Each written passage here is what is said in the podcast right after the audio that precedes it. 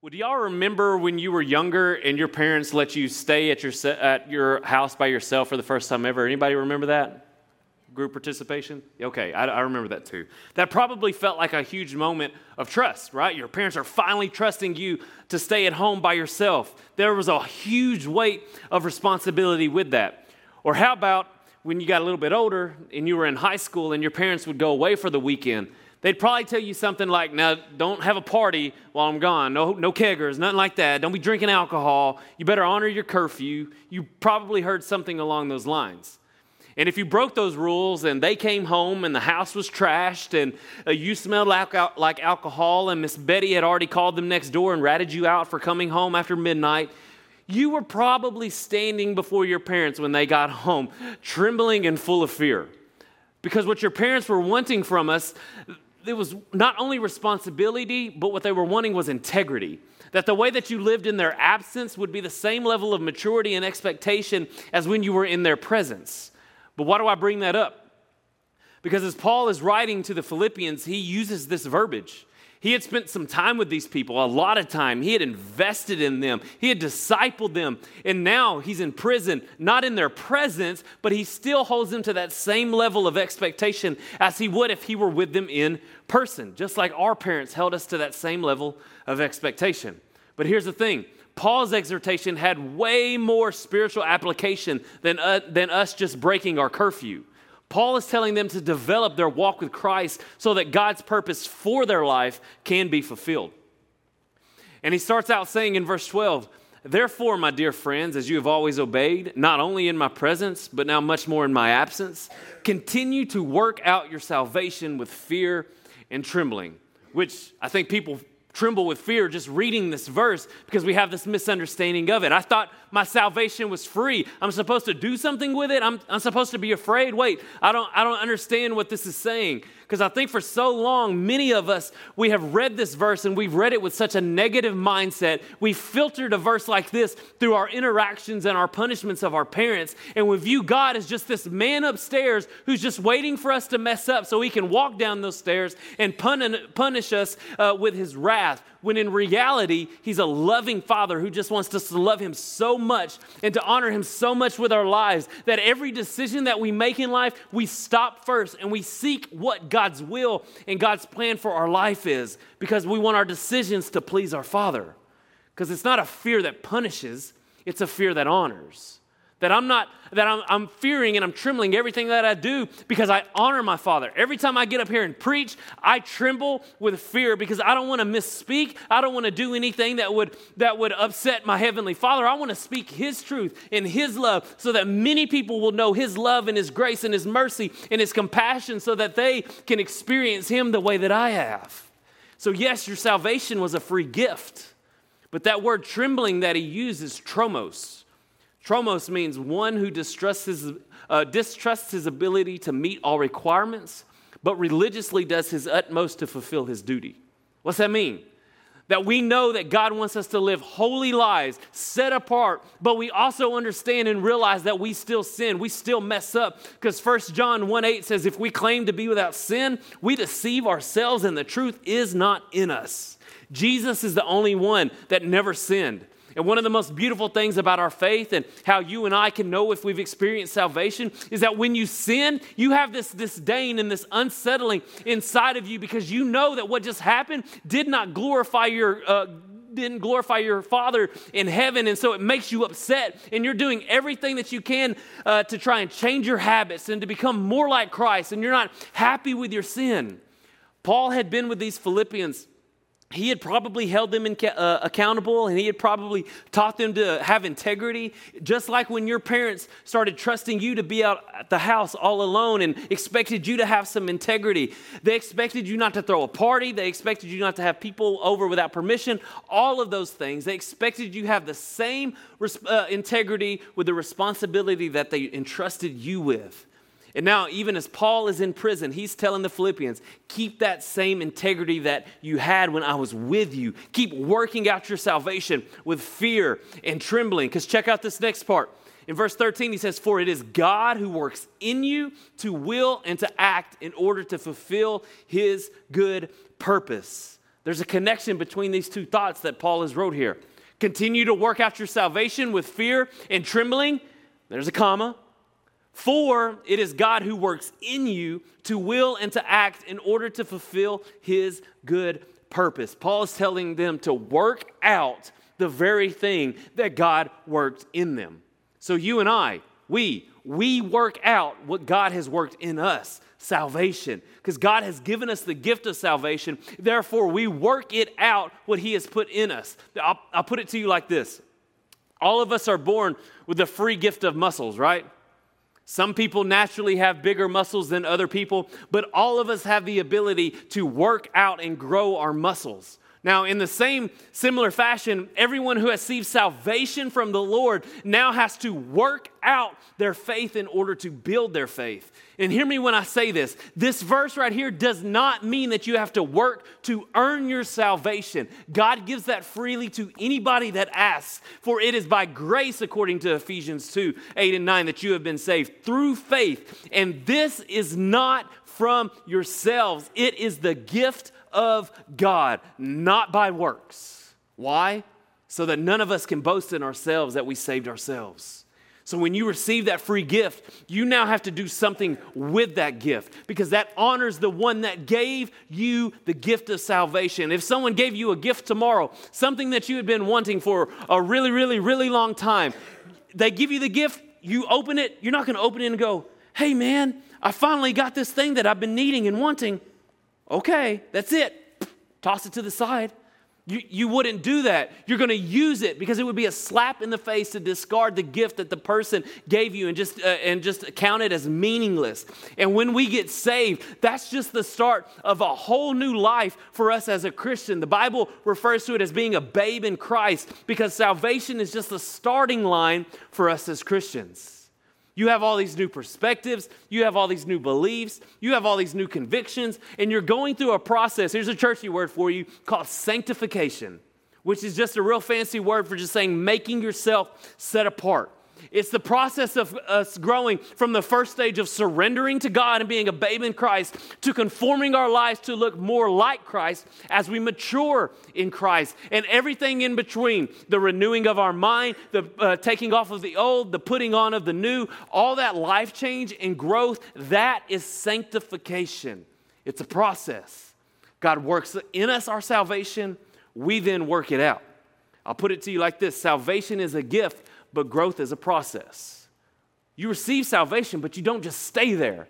You grow in Christ. You mature. Salvation is the gift. Sanctification is that process that we go through. You working out your salvation is a process that I have to go through, that you have to go through in order for all of us to grow. But here's the thing People work out their muscles to increase their performance or maybe just to feel better about themselves, to maybe lose some weight, but that's not why we as Christians work out our salvation. Working out our salvation is not about performance, it's about a partnership with God. That we're not just trying to perform and put on this show for everybody else and show how good of a Christian are, that, but that we are trying to partner with God and advance His kingdom. We've been talking about partnering together this entire series. And here, Paul is saying, some of you Christians, some of you Philippians, you guys are new believers and you're babes in Christ, and you need to work out the very thing that God has worked in you. For verse 13 says, For it is God who works in you to will and to act in order to fulfill His good purpose. Everything that we do, church, is in a response of what God has done on the inside of us. James 2 tells us in the same way faith by itself, if it is not accompanied by action, is dead. But someone will say, You have faith. I have deeds. You've got faith in God. I just, I've got deeds.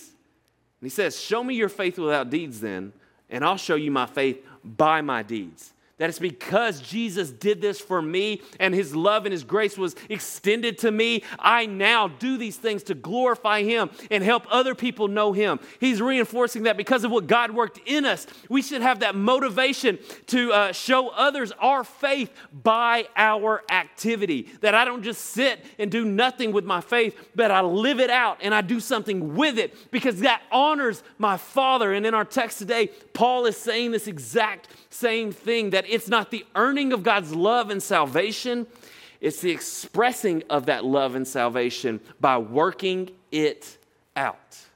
That because I've experienced his love and salvation, my desires in life, they're not the same as they used to be. I now desire to do His will, to fulfill His good purpose, to live my life worthy of the gospel that I say that I believe. He changed my world, so that changes my work in the world. Amen? Y'all getting anything out of this?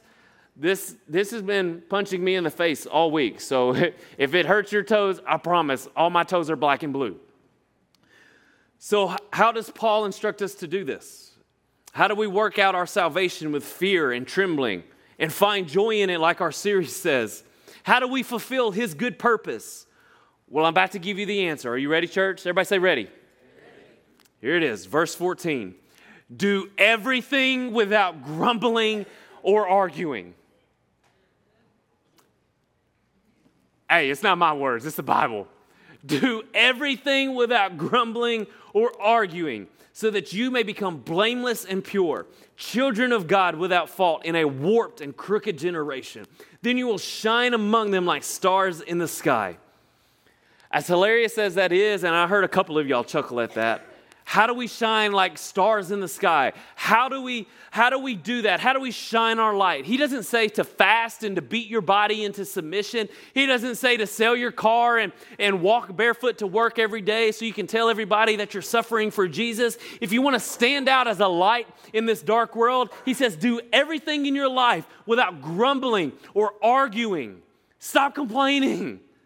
Talk about a plot twist. I was reading this, I was like, come on, Paul. I, I, was expecting something more motivational. I was expecting something more inspirational. Instead, all you are is here telling me, stop being a grumpy pants. Me and Pastor Mark, as we were talking about this sermon and this passage, we were cracking up this week because the word, the Greek word that Paul uses for grumbling is pronounced gonguzmo. Everybody say it, say gonguzmo. You hear that and you say it and you chuckle but it actually doesn't have any meaning at all. It's like pow. It doesn't really have a meaning, but you know what it means. So back then, when people were grumbling, you'd walk up to somebody and they'd just go, guzmo. Some of you do that every day at work. You didn't even know you spoke Greek. You're just going, guzmo. And Paul's like, stop doing that. And yeah, we can laugh about that because it sounds funny until we actually try it. Go into work tomorrow and see if you can go the whole day without complaining about anything or arguing with somebody. Some of you are like, well, I guess I'm just going to go to work tomorrow. I'm going to work in silence because that place is miserable. Those people are miserable. All I can do is grumble and complain and argue with people because I don't like them. I think if our culture had its own language, we'd probably call it complaining. Let's think about it. We even meet new people this way. Just picture this you're at an event. Imagine you're at an event. You've probably been here. You're standing around a group of people that you really don't know and you don't have any connections with. And you're standing there real awkward. And you see this guy. Y'all make awkward eye contact. And you're like, I don't know what I'm going to say to this guy. You know what you're going to say to me. So you're trying to think to yourself, how do I find some common ground with this person? So you just say this What about that heat, man? It's pretty terrible. I can't wait till it's colder in December you are probably the same person that in January was looking like this meme right here that I found so, so funny. Probably in January, going, please turn the thermostat to 90 and just leave me alone. I don't want to talk to nobody. I'm freezing cold. I can't wait for it to be warm. And now that it's warm, you're going, I can't wait for it to be cold. Like you just can't be happy. You grumble and complain about everything because we just do that naturally. But I challenge you go into work tomorrow, sit in your car before you get out. Just go, gather all your willpower and say, Today I will not complain. I'm not going to grumble. And as soon as you walk into work and Karen starts complaining about the temperature of the air conditioner, say, Yes, but this coffee is yummy. You should try some. It'll warm your soul. You might not complain as much she's gonna look at you like you are so weird and awkward, and you're gonna feel so weird, and you're gonna feel like you're not yourself because you're not normally like that. But I promise you, if you do that, you will feel better, and you'll say, That felt pretty good. I wasn't negative for once in my life. I read an article this week that said the average person complains 30 times a week. 30 times. That ain't even talking about the people that complain double that. That's just the average. That same article gave complaining this definition Complaining is when we blame others or life instead of accepting the situation and taking responsibility to make things better. That one hurt me. Think about that. We complain about things and we offer no kind of solutions at all. And because we complain so much without any solutions, people decide they don't want to be around that kind of negativity, and you're left all alone, probably complaining that you're all alone. And maybe you're thinking to yourself, man, this is really hard to swallow. This passage is tough. I'm not finding a whole lot of joy in it. Uh, come on, everybody complains, everybody does it. And if you think that, I would agree with you. Yes, everybody does complain. And that's the problem. None of us are standing out, none of us are looking different. We don't sound different. We sound like the rest of the world. You don't stand out like a light shining in the sky for people to follow. Therefore, if you're a Christian and all you do is grumble, you're losing your influence that God has given you to share your light with other people. Nobody wants to be known as a person that walks into the room and steals everybody's joy. We should want to be people that walk into the room and we help other people find joy because we have joy in our Lord and Savior Jesus Christ, that we make somebody else's life just a little bit better because we're shining our light in their dark perspective. That when everyone else is complaining, we are the ones that speak some life and speak some positivity into the situation. That we lift up situations instead of dragging them down. That when changes start to happen at work, you just flow with it and tell your boss, man, I know this might change my job. I know that some things that I do, my responsibilities might change, but I'm really excited about this. I'm not going to complain about things changing around here. I'm excited. How can I help? What can I do? How do I lift you up as the leader? Do that instead of grumbling and complaining. And to that point, do y'all want some insider information here for here at the church? Are y'all sure? Uh, I think only some people over here. Anybody want some insider information? Okay. Well, there's like a 99% chance that some things around here are going to change. It just is. We've got new leadership. We have an amazing pastor who cares so much about this church. With, he has fresh vision that is applicable to all of us in here. So things might change according to the vision that God has given him. And I know people are typically not fond of change, but change is okay. Everybody say, it's okay. Maybe the way that Sunday mornings look change. Maybe the way we do worship changes. Our core values might change. There might be different people on stage here speaking. It might not just be Pastor Mark. It might not just me. You, that's why we've been doing these joy moments so other people can get up here and you get some other faces because these things are healthy and they're beneficial. So go ahead and pre decide now that when you start to notice some changes around here, that you're not going to grumble. Oh, I don't like that song. Grumble, grumble, grumble. I don't like that name. Grumble, grumble, grumble. Why'd they let that person preach today? Go Guzmo. Don't, don't do that. Don't do it. Listen, change can be uncomfortable, but it's often the catalyst for growth and transformation. For us to go and grow into where God is taking us as a church, some things have to change. And that change might make us uncomfortable for just a little bit. But that's where we're going to see growth and real life transformation for people. We just have to embrace it with faith and trust in God's guiding hand. Because here's the principle grumbling and arguing doesn't keep us in motion, it hinders our progress. It literally stops the forward motion progress of what God is trying to do when all we do is grumble and argue and talk about our preferences. There are so many ways that our church can grow. And I'm not talking numerically. Just go ahead and take numerically and throw it in the back of your mind. We can grow in our discipleship. We can grow in our love for others. We can grow in our stewardship. We can grow in, up, in our development of people. All that growth happens when there is an amazing vision that I cannot wait for Pastor Mark to share with you all because God has such amazing plans for this church. And we don't want this house to be full of pride and preferences. We want this house to be full of love and selflessness. And when we do that, we're living out what God was telling, or what Paul was telling the Philippians would be a byproduct of us not grumbling and complaining and arguing. In verse 15, he says, So that you may become blameless and pure, children of God without fault in a warped and crooked generation. Then you will shine among them like stars in the sky that you and I, that we are to become blameless and pure, that we are to live holy, set apart lives. Peter wrote in 1 Peter 1 14 and 15, as obedient children, do not conform to the evil desires you had when you once lived in ignorance, but just as he who called you is holy, so be holy in all that you do. That word holy means set apart. And I've been talking about sanctification all morning. That's when the Holy Spirit is working inside us to will and to act according to his good purpose, just as Paul had described it. We are meant to be set apart from the world for the world. It's not an, ooh, look, I'm better than you, I'm different than you, look how bright my light shines. It's not like that. It's like, look, I have this light for you to share with you, to help lead you out of the darkness. This light that Jesus has given to me, I want you to receive that same light so then you can go and tell other people about the life changing transformation that Jesus did in your life, and you can share your light with them, and they can have the light of Jesus. That's how we should be living our life. And going back to verse 15, when he said blameless and pure, that word pure means unmixed.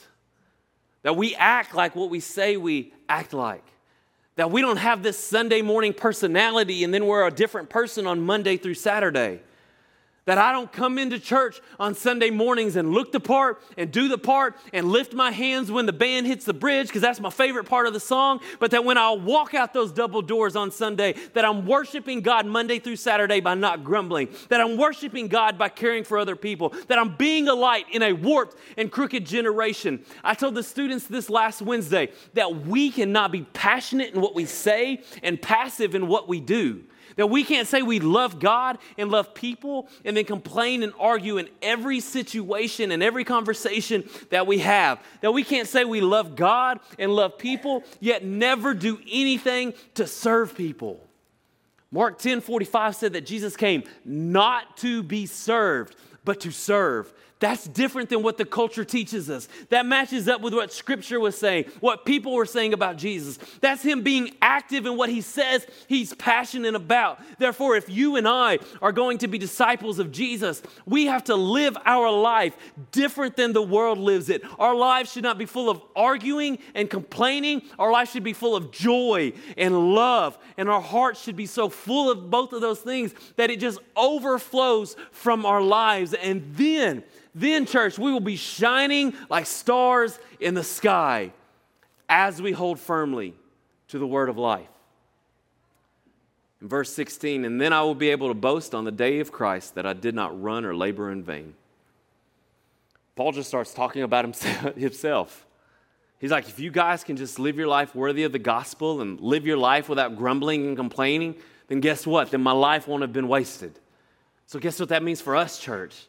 That if you guys will just take these messages and take these teachings that you hear and apply them to your life and really live them out, that when me and Pastor Mark die or when Jesus returns, our lives will not have been meaningless. Like it won't been wasted, but we will be able to boast on the day of Christ that this house, this house of God, was not just trying to achieve some behavioral modifications, but that our lives were changed because our hearts were changed. That because Jesus said, out of the overflow of our heart, the mouth will speak. So if all you're doing is grumbling and complaining and arguing with people, you've probably got a heart problem. If all you do is cuss words fly out of your mouth, you've probably got a heart word and you need to submit that to Jesus. Jesus.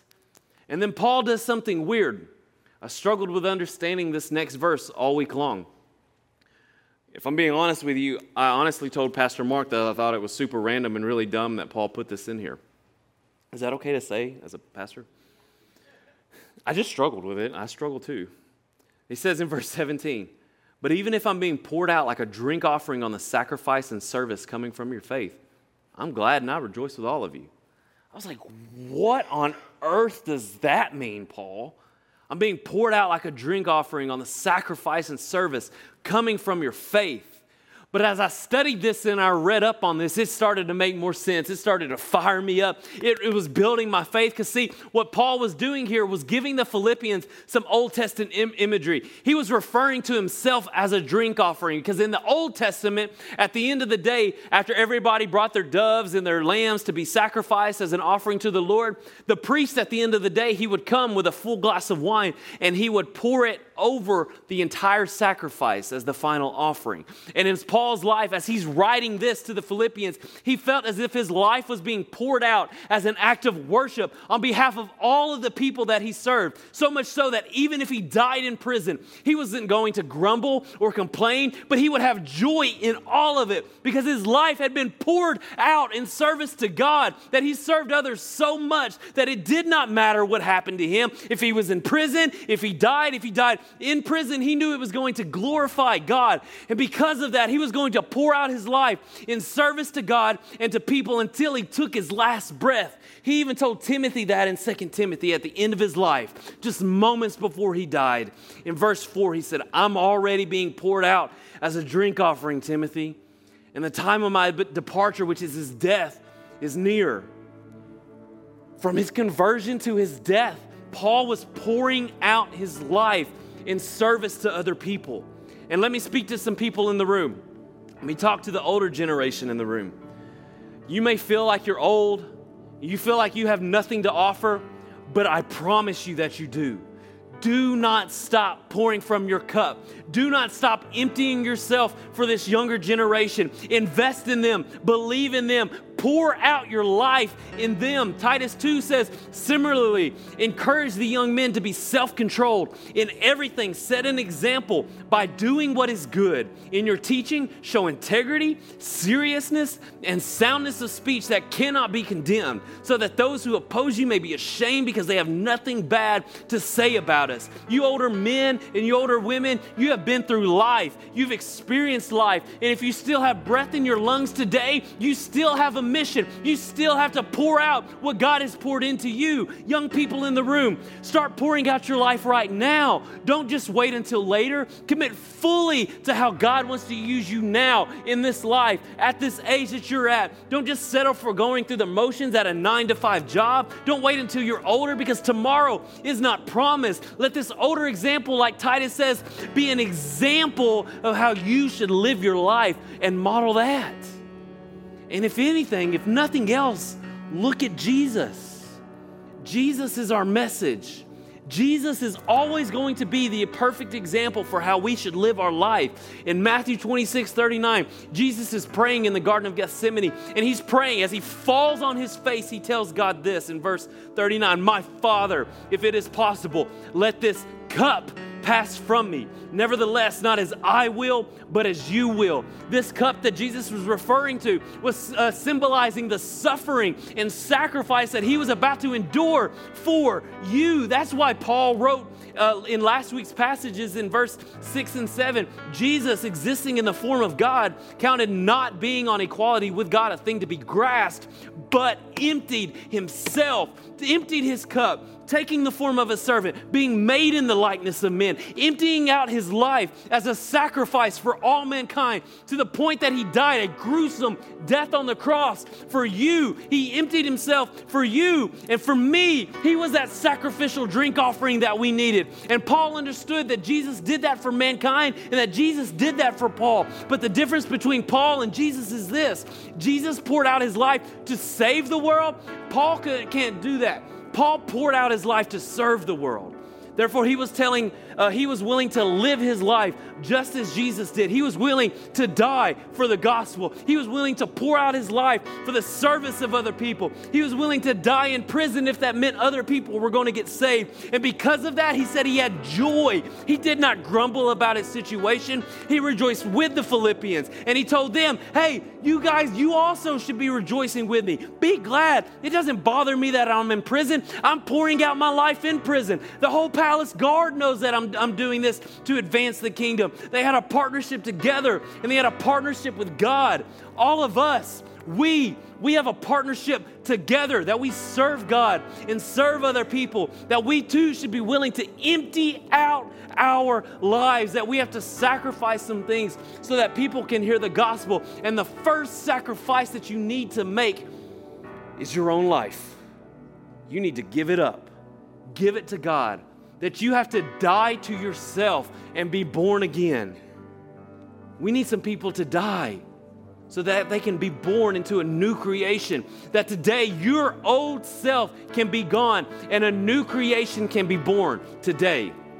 Have you done that? Because grumbling and arguing isn't living your life worthy of the death of Jesus on a cross.